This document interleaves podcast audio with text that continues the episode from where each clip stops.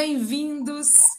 Começa agora mais um episódio do podcast Pergunte ao Especialista, que acontece toda quinta-feira, às 6 horas, aqui no YouTube da Runners Brasil. Não se esqueça de se inscrever no canal, acionar o sininho para não perder nenhuma notificação, não perder nenhuma entrevista e conteúdo, porque aqui tem muita coisa boa rolando. Eu sou Dani Christopher, jornalista, repórter e também editora da revista Runners Brasil. E aqui comigo, em cima, temos Pablo Mateus, que é CEO da revista Runners Brasil, que é a principal revista do segmento hoje no país. Já vou apresentar o nosso entrevistado de hoje, hein? Se você é um apaixonado por corridas de trilhas, já está curioso para descobrir quem está aqui com a gente hoje, para falar um pouco mais desse fascinante mundo do trail running, o episódio hoje é para você. A gente vai explorar muitos segredos dessa modalidade, entender quais são os perigos, os benefícios, os desafios com o nosso especialista aqui. Hoje a gente tem o prazer de receber o treinador de Trail Run e também colunista da revista Runners Brasil, Raphael Bonatto. Seja muito bem-vindo, Raphael. Obrigado, Dani. Obrigado, Pablo, pelo convite. Espero realmente poder contribuir nesse tema que eu amo tanto. Antes da gente começar a fazer as perguntas para você, eu vou falar um pouquinho do currículo do Raphael, hein, gente? Ele é mais que um ultramaratonista, né? Ele é desafiador, desafia os limites do próprio corpo, os limites físicos e emocionais. E nessa competição, como disse Pablo Mateus, o Raphael Bonatto sempre ganha. Será que é verdade isso, Raphael? Olha, ele é finalista das maiores ultramaratonas do mundo, entre elas a Badwater, Brasil 135 e Comrades. Já participou de desafios como de 24 horas de corrida ininterrupta, correu 700 quilômetros de Foz do Iguaçu a Curitiba, no Desafio das Cataratas, e bateu o recorde inacreditável de percorrer 27 maratonas durante 27 dias consecutivos em diferentes capitais do Brasil. E é finalista do desafio Discovery Channel. Nossa! Hoje é proprietário da Go On Outdoor, assessoria esportiva online com mais de 200 atletas em 9 países e todas as regiões do Brasil, e também é atual treinador da Seleção Brasileira de Trail Running, indo para o Mundial na Austrália. Na semana que vem, é isso, Raphael? Seja na Áustria. Na Áustria. Na Áustria. Isso. Na Áustria. Muito bem. É muita coisa. Se eu falei alguma coisa errada, pode me corrigir, porque é muita coisa, né, Raphael? A gente não conseguiu nem falar tudo, né? A gente conseguiu resumir só um pouquinho aqui do que é você, dessa sua representatividade no Trail Running, que é um universo paralelo da corrida. Então é muito bom ter você aqui para esclarecer, tirar todas as dúvidas. Né, Pablo? Vamos começar? Porque tem muitas perguntas aqui. Temos perguntas de internautas, temos perguntas aqui que a gente também quer saber, tirar dúvidas. Bora lá? Não, e olha só, tem assim, aí só tá falando das 27 maratonas, mas para comemorar os 10 anos ele correu 27 maratonas, 27 dias consecutivos de novo, né? Tem um livro, né, Bona, que você conta essa história. E é meu treinador, que orgulho! Muito bom, muito bom. Já virou livro essa proeza, Raphael? Virou, Dani. Em 2010, quando eu realizei esse desafio, né, quando eu ainda competia de forma profissional, né, hoje já estou aposentado aí há quase mais de 5 anos, né, só participando de forma mais recreativa das competições e treinando os meus atletas. Mas em 2010 eu tinha feito a Badwater, né, que é essa ultramaratona no Vale da Morte, na Califórnia. É considerada a prova mais difícil do mundo, né, de corrida a pé. É uma prova que atravessa o deserto de Mojave, entre Las Vegas, ali na Califórnia, né, mas é naquele deserto próximo a Las Vegas, chamado o Vale da Morte. E geralmente eles ainda, para ajudar, eles colocam em julho, na semana que eles acreditam ser a semana mais quente. Então a gente pega temperaturas ali próximas de 55 graus mesmo, a umidade relativa do ar muito baixa, Eu fiz essa prova em 2009, conquistei a fivela de honra, né, que são os atletas mais rápidos, que chegam abaixo de 48 horas e tal. E quando voltando para o Brasil, eu falei, pô, queria fazer um desafio interno, né, alguma coisa que tivesse uma representatividade dentro do país. E eu resolvi copiar um atleta, inclusive, que correu comigo lá, um norte-americano chamado Jim Carnazes, que é uma das lendas aí da ultramaratona mundial. Ele correu comigo em 2009 e ele fez 50 maratonas em 50 estados americanos em 50 dias consecutivos. E eu falei, uai, eu vou copiar o que ele já fez, só que no Brasil, fazendo 27 maratonas, só que no Brasil tem um probleminha, né? Lá ele foi de ônibus, conseguia ter acesso e tal, eu aqui tive que ir de avião. Então foi uma logística muito complicada e eu resolvi relatar isso no livro. 10 anos depois eu lancei o livro e comemorei, né? Em 2020, fazendo novamente o desafio, mas aí foi um desafio de forma virtual, porque estávamos no meio da pandemia e tal, mas o livro, inclusive, vou mostrar para você aqui, tá aqui, esse é o livro, né, 27 maratonas em 27 dias seguidos nas 27 capitais consecutivas, nas 27 capitais brasileiras, aqui relata toda a história aí de cada capital. Dani, esse dá outro podcast, Dani, dá outro podcast, se ele contar as histórias de... dá outro podcast. Não, como ele disse, isso aí virou palestra, né? Porque ele fala sobre esse desafio, que acaba que traz um pouco da história dos estados, das cidades, e toda a questão logística, a questão de mobilidade. Acho que tem muita coisa envolvendo, né, Rafa? Não somente a corrida, né? Nunca, como a gente gosta de falar, nunca é só corrida. É verdade. Foi muito interessante, né? Estar correndo nas 27 capitais brasileiras e o que você falou tem muito nexo, né, Dani, que é a questão da mobilidade mesmo, de qual é a forma, a acessibilidade que cada capital brasileira tem para nós corredores. Então, sim, existem capitais que são bem complicadas de você ter acesso a boas calçadas, boas ruas, estruturas já melhor formatadas, né, para que a gente consiga fazer treinamentos mais contínuos, sem atravessar tanta rua. Isso... Tem muita gente que sofre com isso, né? A própria capital, o próprio São Paulo, né? Se você não mora perto de algum parque, não tem acesso fácil ali às marginais, que hoje tem as ciclovias, que estão bem mais desenvolvidas, é difícil você correr pelos bairros, né? A cada 30 segundos você vai ter que parar num sinaleiro, você vai ter que cuidar com um ônibus para não ser atropelado. Todas as capitais, não é privilégio de nenhuma capital. Infelizmente, a gente precisa ainda, melhoramos, eu vejo nesses últimos 10 anos que eu viajei novamente para algumas capitais, sim, melhorou bastante, mas a gente ainda está, nós que estamos acostumados a correr fora do Brasil, quando a gente compara ainda, né, países de primeiro mundo, a gente ainda está muito longe de ter essa mobilidade urbana, né, para o pedestre, para o ciclista, minimamente aceitável, né? Eu fico pensando se para um cadeirante, né, se colocar numa cadeira de roda e sair, é só você fazer um teste, sente numa cadeira de roda e tente sair da tua casa. Se você conseguir sair da tua casa, ponto para você, né, de tão difícil que é, nós não temos essa cultura. Se não tem, né, o espaço, né, os lugares preparados para receber o corredor, quanto mais, imagina o cadeirante, né, a gente também tem que levar, você falou uma coisa muito importante aí, a questão da acessibilidade. Então, a gente entra para um outro caminho que acaba que você percebe. Se não tem um mínimo, que é uma pista, ou uma calçada, ou um lugar para as pessoas praticarem o esporte, correrem, se movimentarem, imagina para o cadeirante se locomover dentro das cidades, né? Acho que tudo aí é um problema até muito maior, né? Eu costumo dizer que para nós, para o trail runner, né, para o corredor de trilhas, isso é uma grande vantagem, né? Porque as calçadas irregulares acabam servindo como fonte de treinamento, né, de propriocepção, dar aquela pequena torcida no pé para fazer um fortalecimento. Então eu falo, olha, aproveite aí que essa calçada vai te ajudar. Maravilha. Pablo, eu posso começar com uma pergunta bem básica aqui para as pessoas que estão acompanhando e querem conhecer um pouquinho mais do Rafa. Rafael Bonatto, como você começou no Trail Run? Você veio da corrida de rua, das maratonas, ultramaratonas e foi para o trail?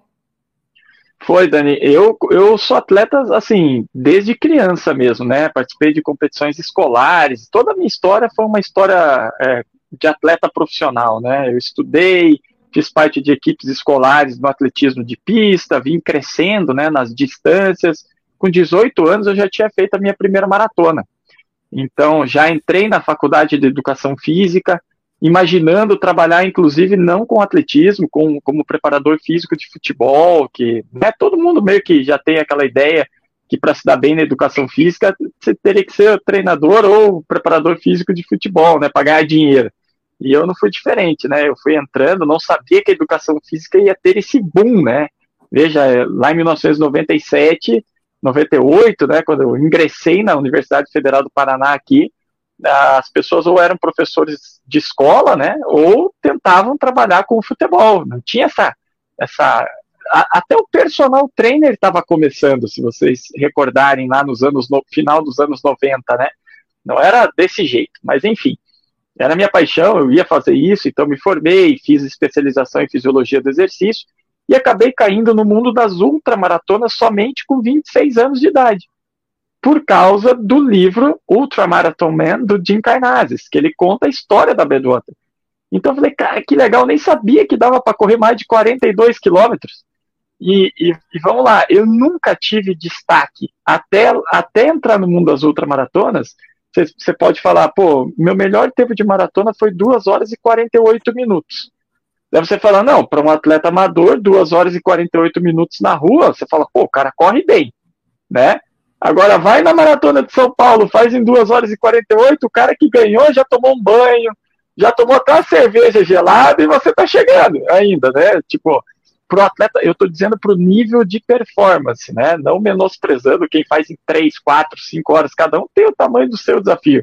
Tô falando para você ganhar uma maratona, você vai ter que fazer hoje abaixo de 2 horas e 10 minutos, né? Uma maratona, eu nunca conseguiria, já tinha noção que não ia conseguir. E aí, quando eu entro para esse mundo das ultramaratonas, logo na minha estreia, eu venço a minha primeira prova, de 100 quilômetros.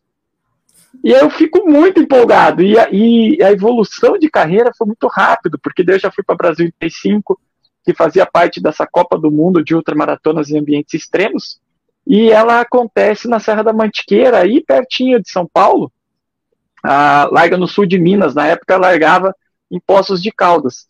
E são 217 quilômetros correndo por montanhas. E depois tem o deserto, né, que é a Badwater, e tem o gelo também.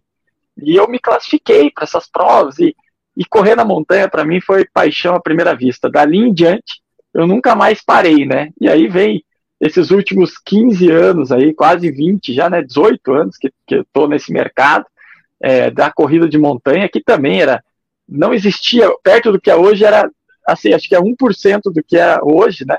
E aí a gente vem construindo essa história dentro desse ambiente. Maravilhoso. Posso continuar, Pablo? Você quer fazer alguma pergunta? Então, aproveitando que ele falou agora, né, desse mundo do trail, e principalmente depois com a pandemia, cresceu muito, né, Bonatto?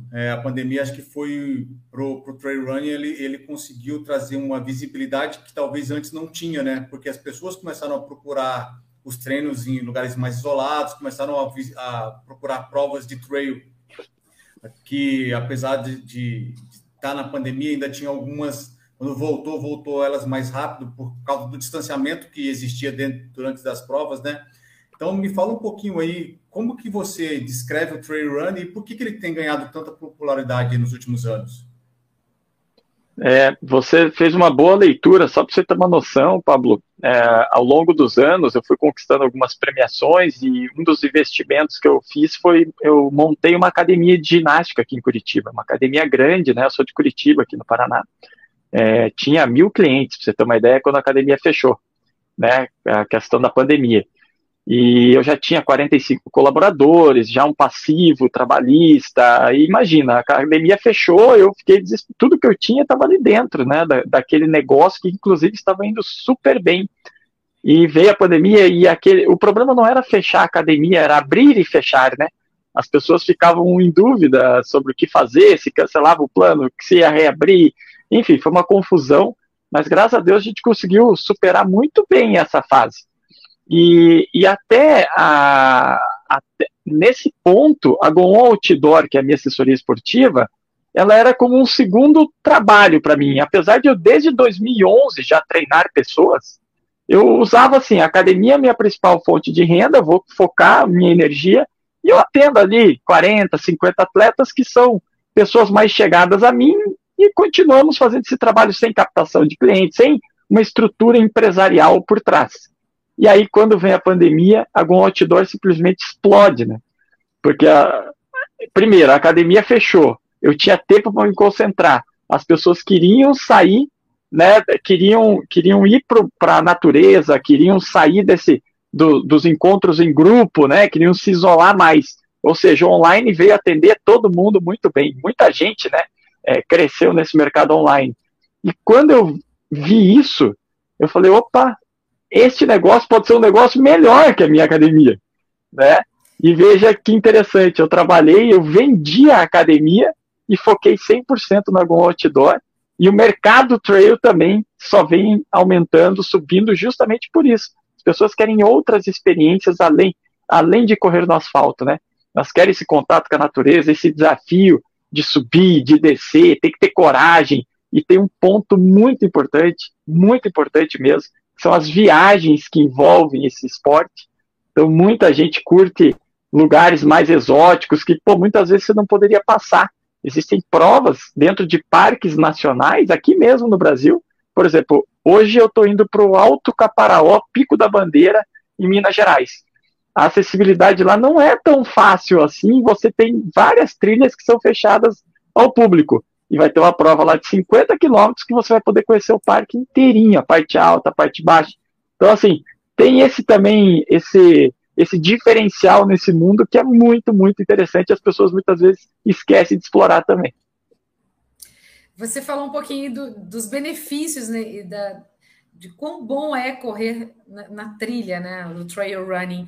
Quais são as principais diferenças, agora a gente falando um pouquinho para o nosso público que é corredor de asfalto, entre o trail running e entre correr na trilha e correr no asfalto? Quais são as principais diferenças e os benefícios dessa modalidade para os corredores? Para aqueles que estão querendo migrar ou experimentar algo novo, né? Sair um pouquinho do asfalto.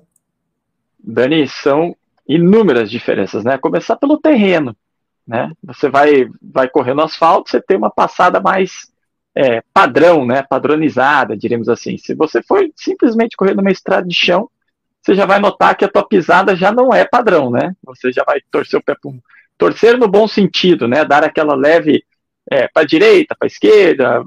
Tem momentos, por exemplo, em subida, que você vai usar mais a pontinha do pé, vai sentir mais a ponta da panturrilha. Então, o terreno muda, a postura muda. Então, você tem que ser extremamente bem preparado, principalmente a região de coluna lombar, né? A lombar, realmente, para quem está iniciando no trail, é geralmente a musculatura mais afetada, né? Porque nós já exigimos muito no dia a dia. E aí você vai lá e coloca mais carga em cima, então você tem que estar muito bem preparado, né? Questão da lombar, coxas, para proteger o joelho. Na descida, o impacto é muito diferente, né? São descidas muito íngremes, subidas muito íngremes. Então, em termos de metodologia de treinamento, o que nós temos, quando nós recebemos atletas que correm rua e querem correr montanha, a primeira coisa que eu, como treinador, faço é... Por exemplo, Dani, você vai vir treinar comigo, eu vou falar para você o seguinte: esqueça o pace. Você imagina você falar isso para um corredor de rua: esqueça o pace, né? Por quê? Porque você não vai, infelizmente, você não vai ficar olhando para o teu pace, não. Você vai ter que entender muito bem a tua percepção subjetiva de esforço, né? Que a gente chama de PSE. Porque você vai pegar uma subida tão íngreme que muitas vezes o batimento cardíaco está lá em cima, 160, 170, 180, você está caminhando a meros 3, 4 km por hora, né? Então você está numa caminhada muito íngreme, num terreno muito técnico, então você tem que saber dosar isso e se ajustar aos tipos de terreno rapidamente, porque senão você quebra numa corrida de montanha. E quebrar numa corrida de montanha envolve um outro aspecto, que é o aspecto de segurança. Né? Porque, assim, uma coisa é eu desistir da maratona de Boston porque eu larguei muito forte. O que vai acontecer? Eu vou para uma calçada, alguém provavelmente vai me ver ali, vai me dar um copo d'água, alguma coisa, alguém vai me ver, né? Alguma coisa vai acontecer. No meio de uma montanha, muitas vezes você está super isolado, né? Então, o que eu oriento também? leiam bem os regulamentos, utilizem todos os equipamentos de segurança que esse regulamento pedir. Se está pedindo para levar corta-vento, leva corta-vento, que é uma para quem não sabe, né, uma jaquetinha um pouco mais fina, que não é a prova d'água. É realmente só para proteger um pouco do vento da montanha, né? Existe um outro equipamento chamado anorak, ele já é impermeável, uma jaqueta um pouco mais pesada, que daí já protege um pouco mais da chuva e do frio também. Existe a segunda pele, as lanternas de... Enfim, tem uma gama de equipamentos, então isso também difere completamente da corrida de rua, né? Geralmente, na corrida de rua, o que você põe? O chip no teu pé, o número no peito, sai correr, vai ter água a cada 5 km, 2 km, 3 km. Uma corrida de montanha, muitas vezes, vai acabar a tua água e você vai ter que pegar de um riacho, entendeu? Então, você já tem que levar... Enfim, é completamente diferente, né? As diferenças, assim, eu realmente poderia fazer uma live só com diferenças da corrida de rua para a corrida de trilha. Mas acho que as principais aqui que eu me recordo, né, equipamentos, tipo de terreno, a percepção subjetiva de esforço, a metodologia de treinamento, acho que essas aí já dão um bom norte, assim, das diferenças que existem. E um autocontrole também, né? Porque a gente, em muitos momentos na corrida de trilha, parece que não, mas você se vê sozinho, como você disse, né? Nem sempre tem gente por perto, porque você acaba se isolando em alguns momentos. Isso já aconteceu comigo, eu já fiz algumas corridas de trilha e às vezes eu falei, gente, eu estou sozinha aqui, eu não posso cair, não posso machucar, porque você tem que ter um autocontrole. Você precisa estar bem, você não pode desistir. Então existe também a questão da mente, trabalhar a mente e estar cercado da natureza, que também que é um super diferencial que é com relação à corrida de asfalto, né, Bonatto? A natureza te acolhe, né? Ah, com certeza, é aquele negócio, né? Quando você escolhe um lugar legal para correr, essa questão mental fica um pouco mais leve, né? Você está olhando para paisagens bonitas, curtindo a natureza. Eu confesso para você que quem foca em performance, independente da modalidade, se é rua ou se é montanha, eles não olham muito o que está acontecendo ao seu redor, né? Você cansa de falar com corredores de alto rendimento que fizeram maratonas pelo mundo, você fala, nossa, você viu que legal, aquele lugar, não vi absolutamente nada, né? Eles nem conhecem a cidade por onde eles passaram, de tão rápido que eles, o foco tá ali no asfalto, na pista, né? E muitas vezes na montanha, em níveis de performance, acontece a mesma coisa. Agora você tocou num ponto fundamental para qualquer atleta, né? Que é esse equilíbrio mental, a força que você tem que ter, a resiliência de não desistir. E eu costumo dizer para os meus atletas que isso começa no teu dia a dia, no teu treinamento, né? Com a tua disciplina de acordar todos os dias e fazer aquilo que deve ser feito, de acordo com a tua meta. Se a tua meta realmente é verdadeira, né? Uma meta que realmente te apaixona, você não precisa de nada para te motivar, né? Você vai levantar, você vai fazer, você vai cumprir o que tem que ser feito, o treinamento com disciplina, com persistência, vai se dedicar em outras partes, né, no teu descanso, na tua alimentação, na tua hidratação, no teu convívio social. Tudo isso faz parte do mundo esportivo que leva um atleta a ser construído e que tem um equilíbrio mental e que chega no momento que precisa utilizar, ele consegue utilizar com mais equilíbrio, né, que é bem importante. E os perrengues? Tem perrengue, não tem? Corrida de trilha tem muitos perrengues, não tem? Tem algum perrengue assim que você passou? Ô, Bonatto, eu vou puxar uma. Eu queria que você me falasse daquela da Badwater, do urso. Ah, então, a da Badwater teve dois casos bem interessantes, né? Que um foi, a gente já sabia, tá, por relatos, que o asfalto é muito quente. Não é que vai derreter o teu tênis.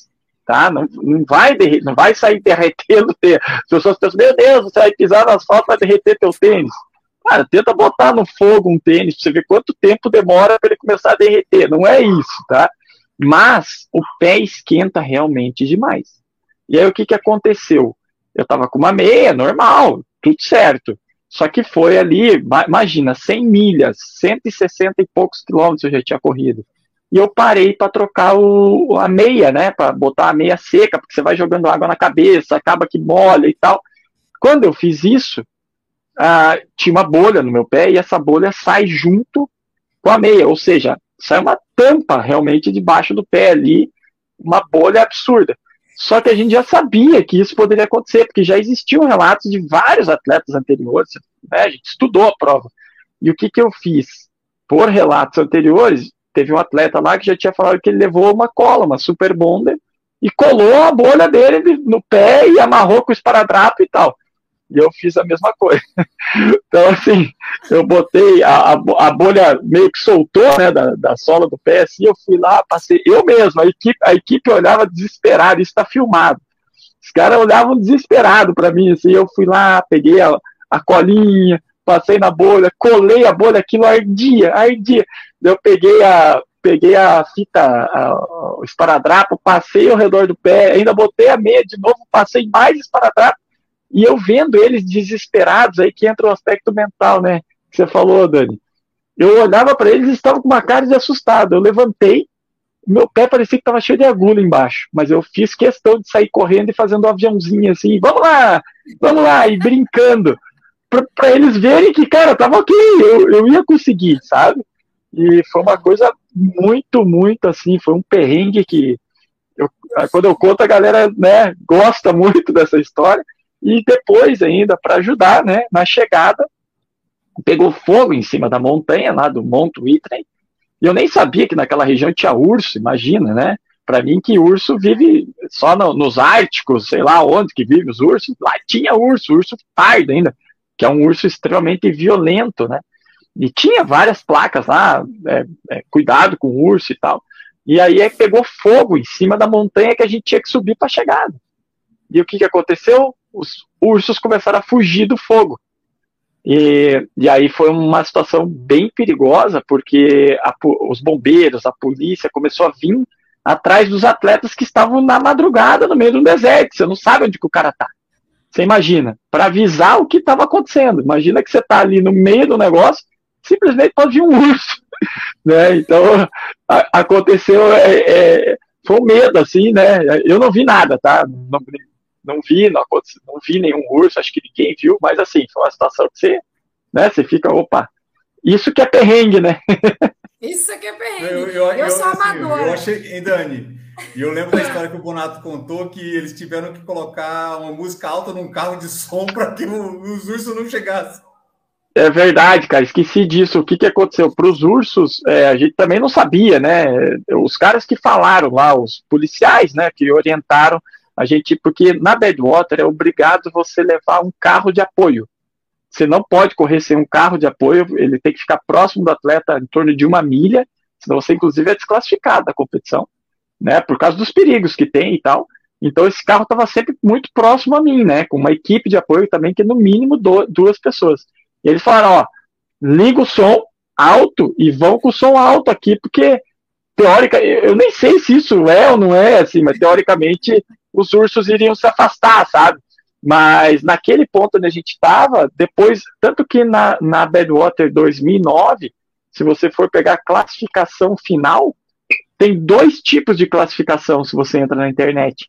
Eles tiveram que, como pegou fogo, eles tiveram que acabar a nossa prova, quem estava na pista teve que acabar antes a prova. Então eu não subi até o topo do Monte Whitney, eu subi até onde a polícia e os bombeiros deixaram, que eles tiveram que parar com a prova por causa do fogo. Caramba, eu sou amadora, né? Eu fui fazer a X-Terra e aí tava correndo, eu me vi, tava um pouco sozinha, assim, vi um monte de vaca. E aí, um monte de vacas começaram a vir.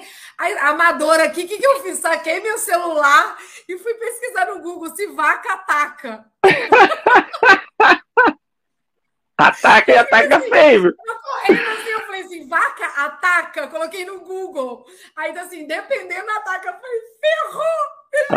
Ataca sim. A vaca, a vaca tem que ficar bem certa. Sério isso. Uhum.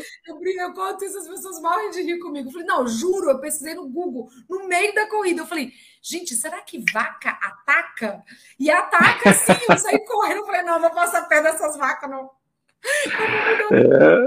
Mas, infelizmente, é verdade, tem que ficar esperto. Na hora é perrengue real. A gente conta super perrengue, brincando, mas, poxa, na hora eu falo assim, gente, eu não vou dar conta disso. Mas esses são os desafios do trail running, né? Agora, a escolha da prova também é muito importante para quem está começando, né, Bonatto? Quais são as dicas que você dá para quem está querendo começar, assim, escolher uma prova para começar? Assim, qual você recomendaria? Que tipo de prova você recomendaria para começar no trail?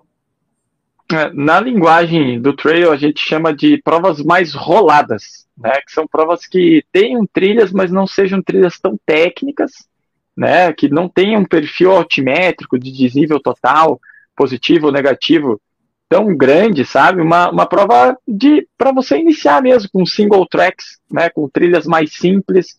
É lógico que não vai ser fácil, nunca vai ser fácil, né? Mas existem provas que têm esse mix, né, mais equilibrado de estradas de chão com trilhas mais leves e com perfil altimétrico mais equilibrado e com distâncias menores. Por quê? Porque é importante frisar da distância. Muitas vezes o cara está acostumado a correr maratona. Aí você fala, nossa, corro 42 km, faço lá em 3 horas e meia, 4 horas, que é um tempo legal, né? Muitas vezes uma prova de 12, 13, 14 km vai durar o mesmo tempo. Entendeu? Então, assim, é importante você também começar nas distâncias menores para você começar a entender em quanto tempo, mais ou menos, você, né, quantos quilômetros por hora você consegue se desenvolver. Veja que o maior campeão, eu tenho a felicidade de ser o treinador do Rogério Silvestrin, que é o nosso atleta número 1, né, de trail running do Brasil. Agora nós vamos para o Mundial. Espero realmente que ele vá muito bem no Campeonato Mundial, está muito bem treinado. E a gente sempre conversa sobre isso. Se um atleta fizer uma média em qualquer prova de alto rendimento aqui do Brasil de 10 km por hora, 10 km por hora, na prova ele é o vencedor. Olha. Entendeu? Aí você fala assim, que nossa, isso, mas né? 10 km por hora, você vai no Ibirapuera, lá na Lagoa Rodrigo de Freitas, tem... Todo mundo fazendo a 6 minutos por quilômetro, muita gente consegue. Na montanha, você é simplesmente o melhor do Brasil se você conseguir fazer isso. Então, veja, né, a diferença. Então, escolher provas mais roladas, com perfil altimétrico mais tranquilo, vão te ajudar a você se entender dentro daquele terreno e aí bolar as melhores estratégias para o teu treinamento. Equipamentos, Bonatto. Quais equipamentos você indicaria? Tem algum modelo? O que tem que levar? Você já falou aí do corta-vento, coisas para a gente seguir, independentemente da prova, a gente seguir as recomendações, né, que tem no como chama? Regulamento? No regulamento. Primeira dica, você disse... Leia o regulamento e leve mesmo. Ah, pediu para levar a lâmpada, pediu para levar... Leva. Se tiver que levar, leva. Agora, com relação a equipamentos pessoais, assim, tem que levar um relógio, sei lá, bússola, não sei, estou falando como leiga. O que você acha que tem que levar e tem algum modelo que você indicaria? Você sugere às pessoas? Sim. Bom, vamos começar, então, de baixo para cima para a gente ir pontuando, né? Primeiro são os tênis adequados para cada tipo de terreno, né? Hoje existe uma infinidade de modelos de tênis de trail, né? Inclusive das grandes marcas, aí, dos grandes players de mercado, também entrando nesse mercado de trilhas, né? Então você tem tênis com grip mais alto, com mais travinha, menos travinha, enfim, tem, né, um cabedal mais reforçado, uma biqueira, né, mais forte, tem gente que se adapta mais com tênis baixos, gente que se adapta melhor com tênis mais altos, mas cada tipo de terreno exige, é como se fosse um pneu de Fórmula 1, né? Você vai correr uma prova muito enlameada, muito, muito pesada, você vai usar um tênis, não vai usar um tênis slick, né? Um tênis muito, você vai usar um tênis com uma garrinha um pouquinho mais alta. Se você vai correr uma prova que é mais estradão, você é um corredor mais rápido, tal, vale a pena você optar por um tênis mais leve, né, em termos de peso, como é na rua, a mesma coisa para montanha. Então, existem muitos tênis, né. Meia também é a mesma coisa, né, tem que ter qualidade nos materiais. Muita gente na corrida de montanha utiliza os pernitos, não só como a questão de você ter a compressão, né, e os benefícios de correr com o pernito, mas também porque tem muito galho, que acaba cortando muito a perna. Então tem gente que vai com calça, não somente pelo frio, né, para não se cortar também. calção com bolsos, tranquilo, porque você vai levar mais gel, mais garrafinha. Por exemplo, tem um cinto de hidratação que nós utilizamos, que é muito bom, que para treinamento muitas vezes substitui a mochila de hidratação.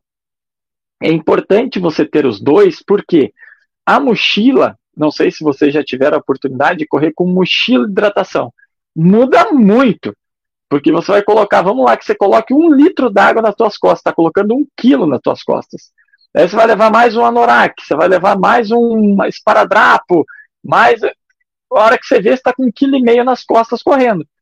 Veja, são 3 sacos de arroz de 500 gramas. Né? As pessoas não se ligam. Então, por mais que ela seja justinha, que ela se ajuste bem, que seja um colete, você tem que se acostumar a correr com essa mochila. Então, muitas vezes é bom você ter o cinto para treinos mais ok, assim, que você não quer se estressar tanto em montar a tua mochila, então você leva as tuas garrafinhas, os soft flasks, que a gente chama, né? Que são aquelas garrafinhas que você vai tomando e ela vai esvaziando, né? Então, tem isso também. Segunda pele, corta-vento, como eu já disse, anorak, buff, que são aquelas bandaninhas para esquentar a orelha, né, touca, relógio GPS, ó, por exemplo, isso aqui é um relógio GPS que eu estou utilizando, que marca aqui, eu tenho como jogar o trajeto dentro dele, baixar o arquivo GPX. Para quem não tem companhia e não conhece muito bem as trilhas, tem o Wikiloc, por exemplo, você baixa no seu telefone celular, baixa o arquivo GPX, e com o próprio telefone celular você consegue ir se guiando. Então você não precisa ter conhecimento de navegação, né? Basta ter uma... E não precisa nem de conexão com a internet, porque se você baixar o mapa e fizer o download, depois ele puxar o sinal do GPS onde você está, ele vai te dando o norteamento, sabe? Como o relógio também faz a mesma coisa. Então, por exemplo, você vai fazer uma trilha que você não conhece, eu sugiro, baixa o Wikiloc no teu celular e baixa o arquivo GPX no teu relógio. Para isso você tem que ter o relógio. Se não tiver o relógio, usa o celular, né? Então, e de resto, tem um equipamento que muita gente não sabe utilizar e que é muito importante para a corrida de montanha, que são os bastões, né? Então, quando você precisa treinar com aquele bastão, porque o bastão, as pessoas acham que vão ficar correndo na trilha, montando e desmontando o bastão. Não, você vai ficar maluco se você ficar fazendo isso. A partir do momento que você vai usar o bastão, que você abriu o bastão, você vai usar esse bastão o resto da prova. Você não vai ficar abrindo e fechando e guardando, você vai perder muito tempo e muita energia, entendeu? Então tem que saber usar o bastão, tem que saber em que tipo de prova que você usa o bastão, tem que treinar para isso. Em geral, são esses equipamentos. E é importante, né, Bonatto, o que você falou, porque nem sempre você vai ter o sinal do GPS, vai ter o sinal do celular, né?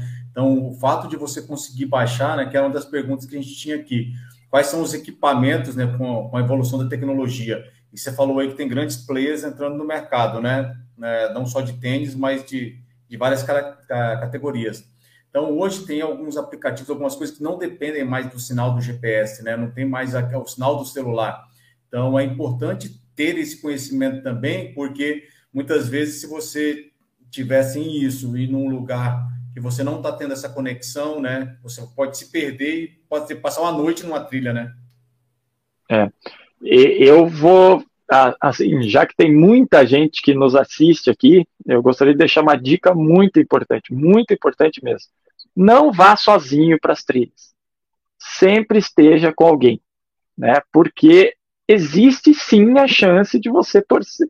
Uma mera torção de pé numa trilha que te imobilize, a coisa pode complicar, pode ficar muito feia se você não tiver uma conexão, por exemplo, de celular. Em muitos lugares não tem, né? Então, avise aonde você vai, saiba quais são as trilhas que você vai fazer, tenha o máximo de segurança, pergunte para as outras pessoas. Se tiver grupo, vá em grupo, não queira... por exemplo, eu sempre falo assim, tem atletas... Eu treino muita gente que quer performance, né? Então os atletas querem ir para a trilha e querem fazer o seu melhor tempo, tá? Eu falo, calma. Na primeira vez que você for para aquela trilha, reconheça ela, entenda ela. Outra, não se arrisque de descer muito forte, de fazer... Porque a descida, realmente, ela se torna muito perigosa se você acelerar, né? Então, inclusive, esse é um dos treinamentos que a gente faz de repetição com os atletas, para que eles desenvolvam coragem, propriocepção, habilidade de queda, até habilidade para cair você tem que ter. Porque se você cair errado, você pode realmente se machucar. Então, assim, tem um monte de característica que você tem que ir trabalhando, mas é muito importante você baixar, por exemplo, eu falei do Wikiloc porque é o que eu uso. Existem outros também, a própria Strava, né, te dá essa opção. Então, você baixa lá, faz direitinho, vai primeiro, reconhece, vai sempre com alguém, né? E aí, pô, eu não tenho ninguém. Não tem problema. Tenha esse mapeamento, avisa exatamente onde você vai estar, qual é a previsão de tempo de você sair daquela trilha, das pessoas, né, familiares, alguma coisa, e se alguma coisa acontecer, as pessoas pelo menos podem te procurar.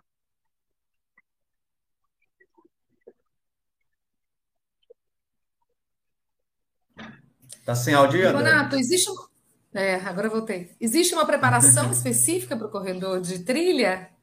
A gente sabe que tem que ter um preparo físico e mental, mas existe algo específico que você fala para os seus alunos, assim, que quando eles vão encarar uma trilha?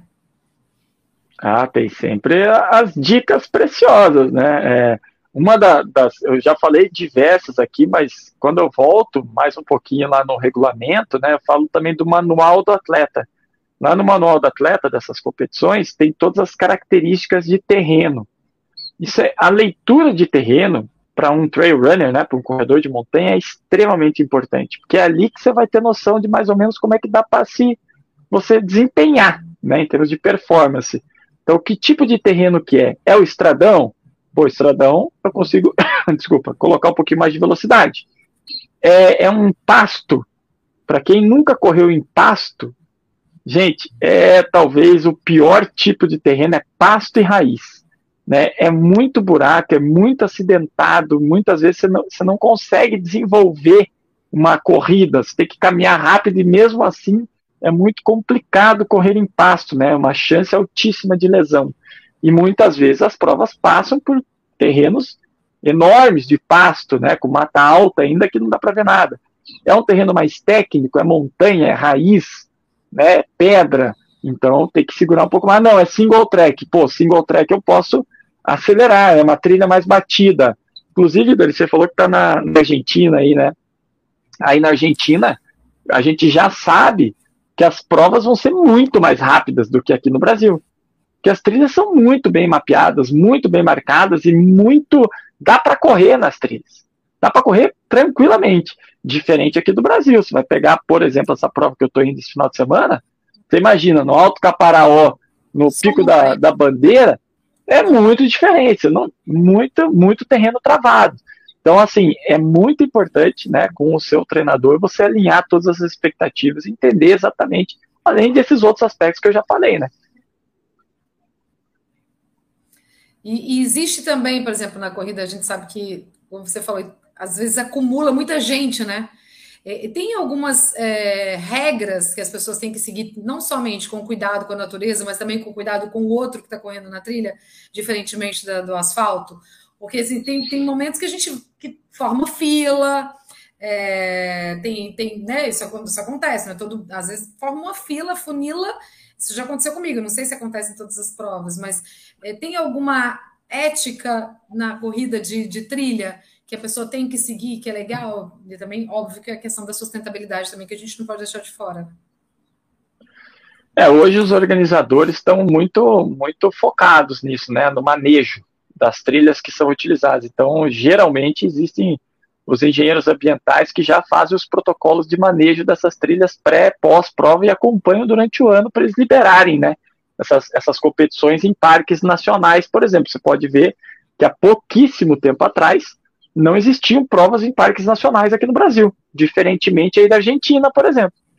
Eu já corro há mais de 15 anos aí na Argentina em parques nacionais, né, com o apoio do Exército, com toda uma organização por trás, porque provavelmente eles têm mais essa cultura de montanha, né, do que nós temos. Nós estamos começando, estamos engatinhando no negócio. Então hoje os parques nacionais já estão permitindo os atletas entrarem, utilizarem de suas trilhas, que eu acho ótimo, que a melhor maneira de proteger a natureza é utilizando e fazendo parte dela, porque as pessoas começam a cuidar do lugar que elas estão participando, né? Muito melhor do que isolar, né? Então, se você tem um protocolo de manejo dessas trilhas e você consegue dar essa sustentabilidade, orientar os atletas a não jogar papelzinho no chão, gelzinho, por exemplo, toma o gelzinho, pô, nem na rua a gente fala pro cara jogar assim, quanto mais no mato, né? Na rua ainda existe uma chance do cara varrer e levar embora. No mato, pode ser que um animal coma, se engasgue e morra. Então, assim, e fora que o plástico vai demorar quanto tempo para se degradar na natureza, prejudicando, enfim. Então, tem toda essa questão da sustentabilidade que é extremamente importante. E o que era o resto da pergunta mesmo, Dani? Que daí eu me confundi aqui com a sustentabilidade. Com o outro, né? Sustentabilidade, cuidado. Cuidado com o outro. A gente tem que lidar com o outro também, até muito mais próximo do que no corrida de asfalto, né? Mas aquele negócio, se você é um atleta mais rápido, estudou a prova tal, a tua chance de afunilar nesse meio que você falou é muito pequena, porque o que você vai fazer? Você já vai largar mais forte já para entrar na trilha mais na frente e não ter os retardatários, digamos assim, né? Porém, vamos imaginar que você pegou trânsito lá no negócio e aconteceu. Você está mais rápido que as pessoas. Abre para a direita e sempre passa para a esquerda, como se fosse uma estrada. Então, se você vê que vem alguém mais forte atrás de você, não custa nada você dar um passinho para a direita, até porque muitas vezes você não tem muito espaço nas trilhas para passar, né? E se você está mais lento, da mesma forma, tá tudo bem, dá um passinho para a direita, sai e vambora, né?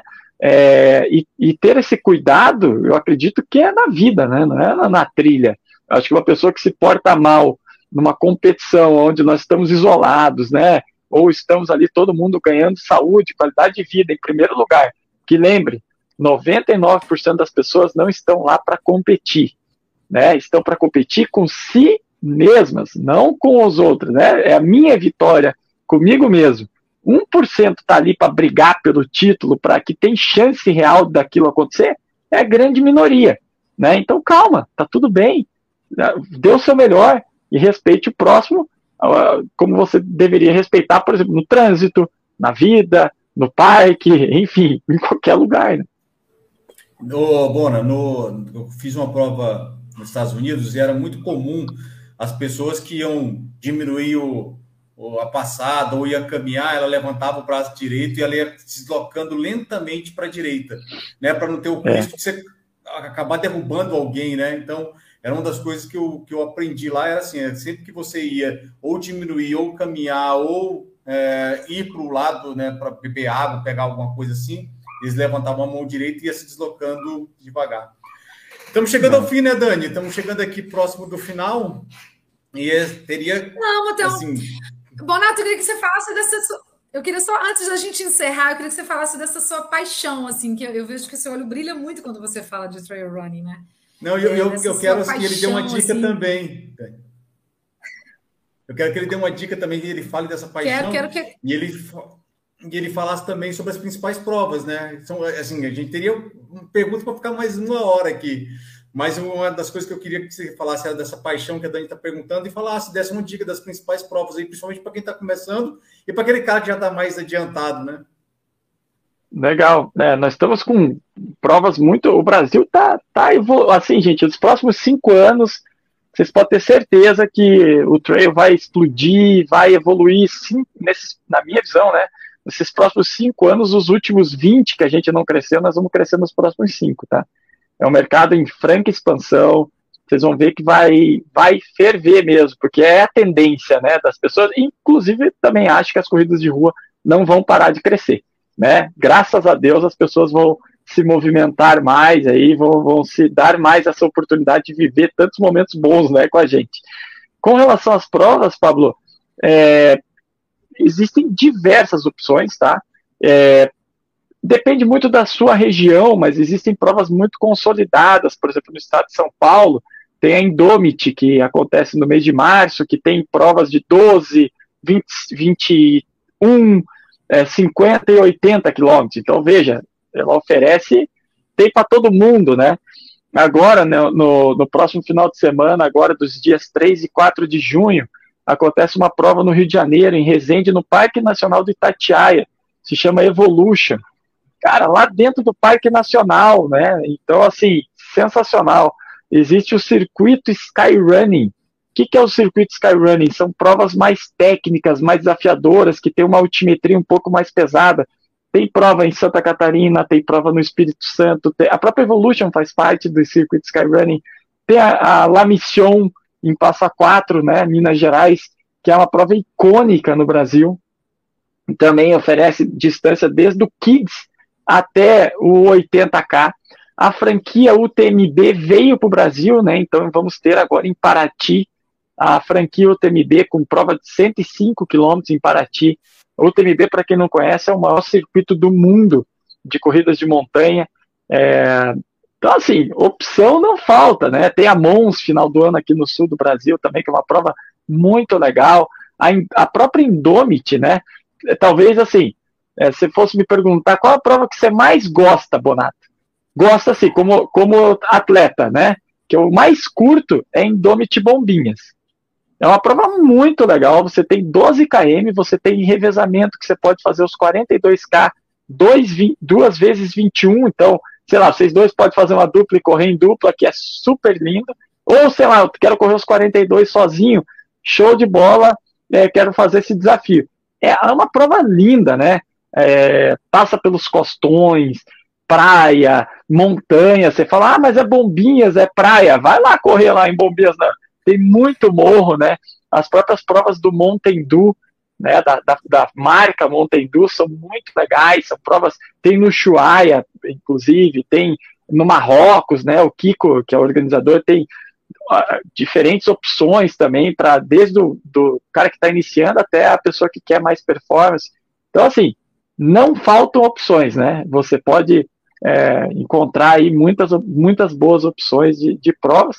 Eu acho que isso também já responde um pouco dessa minha paixão que eu tenho pelas trilhas, né? Porque a gente vive isso e eu consigo observar aí, com a minha profissão, como nós conseguimos mudar a vida das pessoas para melhor, né? Em diferentes pilares da vida, como o esporte movimenta, e foi sempre nisso que eu acreditei muito desde criança, né? Eu vivi com colegas, com pessoas que não praticava esporte, muitos deles foram para o mundo das drogas, pessoas que depois, né, se perderam, tal, enfim, eu sempre tive no meio daquelas pessoas e sempre muito concentrado no que eu queria da minha vida, que era o esporte, né, e o esporte te leva a ter regularidade, a ter disciplina, a ter esse comprometimento com alguma coisa, e a partir do momento que você se compromete com alguma coisa, de verdade, a tendência é que você tenha sucesso nisso. E, Bonatto, para quem está nos assistindo aqui, quem está nos ouvindo no podcast, tem gente que baixa, né, para ficar ouvindo no carro, no trabalho, quem está assistindo também aqui pelo YouTube, quiser tirar dúvidas, esclarecer e pegar uma assessoria com você, pode ser virtualmente também, né? Você pode orientar as pessoas que querem começar e você consegue treinar também virtual, né? A minha assessoria esportiva ela é 100% online, Dani, desde 2011 já, né? Eu já entrei nesse mercado há 12 anos atrás do online, era com planilhas de Excel na época, né? Não tinha esses aplicativos, não tinha toda essa tecnologia. A minha vida mudou para melhor graças à tecnologia, né? Então, a Go On Outdoor é 100% online. E o meu Instagram, que está passando para vocês, é o @rafael_bonato são esses canais, né, hoje que eu tenho de contato. Mandou um direct lá no Instagram, você pode ter certeza que vai ser eu mesmo que vou responder, né, nenhuma máquina, né, a minha empresa, eu sou o treinador principal, eu tenho o Wanderson Nascimento, que é um atleta top 5 do Brasil aí, que é um acadêmico de educação física que me auxilia hoje, o professor Wesley Roça, que trabalha com a parte de força, fortalecimento também dos corredores. Então, assim, nós temos uma equipe muito pequena, muito enxuta, justamente para dar a atenção máxima para os nossos atletas. E para a gente encerrar, eu queria que você falasse da expectativa do Mundial, né, na Áustria, na semana que vem, você como técnico da Seleção Brasileira de Trail Run, como é que está essa expectativa? Como é que acontece esse evento? Então, Dani, o Mundial, o que, que é interessante, né? É via este mundial, é o mundial da Federação Internacional de Atletismo mesmo, né? Então é a primeira vez que a Confederação Brasileira de Atletismo faz uma convocação dos atletas e do treinador para ir para o mundial, com as despesas pagas, realmente via seleção brasileira, né? Nós já tivemos a oportunidade de ir para outros mundiais, mas os atletas tinham que se virar, os treinadores tinham que se virar, todo mundo tinha que pagar do próprio bolso. E pela primeira vez, você vê como o esporte já está entrando no radar, né, da confederação também. Então nós estamos indo agora via Confederação Brasileira de Atletismo, convocados oficialmente, via carta de convocação, né? E acredito que a seleção foi muito bem escolhida, os atletas que estão indo são realmente os melhores atletas de corrida de montanha do Brasil nas suas respectivas distâncias, né? Nós vamos ter o short trail, que é 44K, e o long trail, que vai ser 85K, né? Numa cidade chamada Innsbruck, na Áustria, que é um lugar também eu não conheço, né? Somente por fotos, mas que vai oferecer assim, o máximo do máximo de terrenos técnicos e performance para esses atletas. E aí vai seleção, todas as seleções do mundo todo vão estar presentes lá, então nós vamos ter a oportunidade de competir com os melhores, né? Que é Espanha, os europeus, né? Espanha, França, a própria Áustria, Noruega, Estados Unidos, vai estar os africanos, enfim. Então é seleção contra seleção mesmo, e o individual também conta. E realmente nós temos aí uma oportunidade de mudar esse cenário, da minha visão, se nós conseguimos um bom resultado lá, de mudar para melhor ainda esse cenário, né? Talvez voltar com os atletas com grandes resultados e depois explorar esses resultados e falar, gente, a gente também pode, né? A gente consegue chegar lá e a gente vai fazer de tudo para trazer alguma coisa boa de lá. E a gente vê esse crescimento na modalidade, quem sabe, né, não se torne uma modalidade olímpica no futuro, né? Que tem potencial, né, Bonatto? Qual a sua opinião? Tem sim, e você veja, né? Eu lembrei agora, você falou da modalidade olímpica, vamos pensar no mountain bike há 8, 10 anos atrás. Quando Henrique Avancini se tornou campeão mundial, o que aconteceu? Sempre tem o skate, né? A fadinha, o pessoal do skate, quando o Brasil chega num nível, né, que, por exemplo, nós temos essa oportunidade agora de realmente fazer isso acontecer. E quando você pensa em Olimpíada, você também tem maneiras de colocar esse esporte, por exemplo, como a mountain bike acontece em circuito, né, circuito fechado, porque não o trail pode acontecer até mesmo no mesmo circuito do mountain bike, entendeu? Então, assim, tem como organizar, né? Lógico que daí envolve muitas outras coisas, mas eu ainda espero, na minha geração, talvez vislumbrar essa oportunidade. Seria, imagina, muito, muito legal. Seria um sonho. Eu acho que é um passo de cada vez, pode ser que demore um pouquinho, mas eu acho que é um sonho a gente começar a sonhar também, não tem problema, né, Bonatto? Eu acho que a modalidade tem tudo para chegar lá. Eu torço para que se torne uma modalidade olímpica no futuro. Obrigada, Bonatto. Quero te agradecer aqui em nome da revista Runners Brasil, quem está nos ouvindo, quem está nos assistindo. Obrigada por ter acompanhado até o final aqui. Espero que tenha esclarecido pelo menos um pouco, né, desse universo encantador que é o Trail Running, aqui com o rei do Trail Running no Brasil, que é um super representante nosso, que está indo agora para o Mundial da Modalidade, nos representando. Obrigada pela sua trajetória, pela sua história e por bater esse papo aqui com a gente tão esclarecedor. A gente espera que as pessoas tenham curtido mais esse episódio do Pergunte ao Especialista, nosso especialista de hoje aqui, Raphael Bonatto. Eu também espero, Dani, que as pessoas tenham curtido. Eu agradeço a vocês pela oportunidade de estar escrevendo na revista desde a sua primeira edição, né, a convite do Pablo. Então, obrigado por esse espaço, né? Porque aí a gente consegue divulgar mais as nossas informações e falar um pouquinho mais do nosso esporte para a população em geral. Então, obrigado e espero cada vez vê-los mais aí nas trilhas. A gente se vê na próxima, né, Matheus?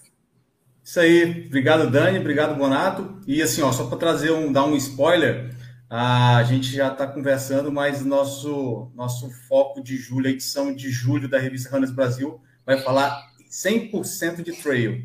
Então, mais uma oportunidade para a galera conhecer um pouco mais o trail. Então, todo mundo fica de olho aí nas matérias do Raphael Bonatto na revista Runners Brasil. Matérias muito legais de trail running. Vamos acompanhar as aventuras dele, né? E ficar de olho no Mundial que vem por aí. Bonatto, obrigada. Prazer enorme falar com você aqui. Galera, até a próxima. Até o nosso próximo podcast, gente, aqui da revista Runners Brasil. Um beijo. Tchau, tchau. Compartilhe para os amigos. Beijo. Assine o sininho, ativa o sininho. E acompanhe aqui nosso YouTube, que toda semana, toda quinta-feira, a gente se vê aqui às 6 horas. Beijo, tchau. Valeu, tchau, tchau.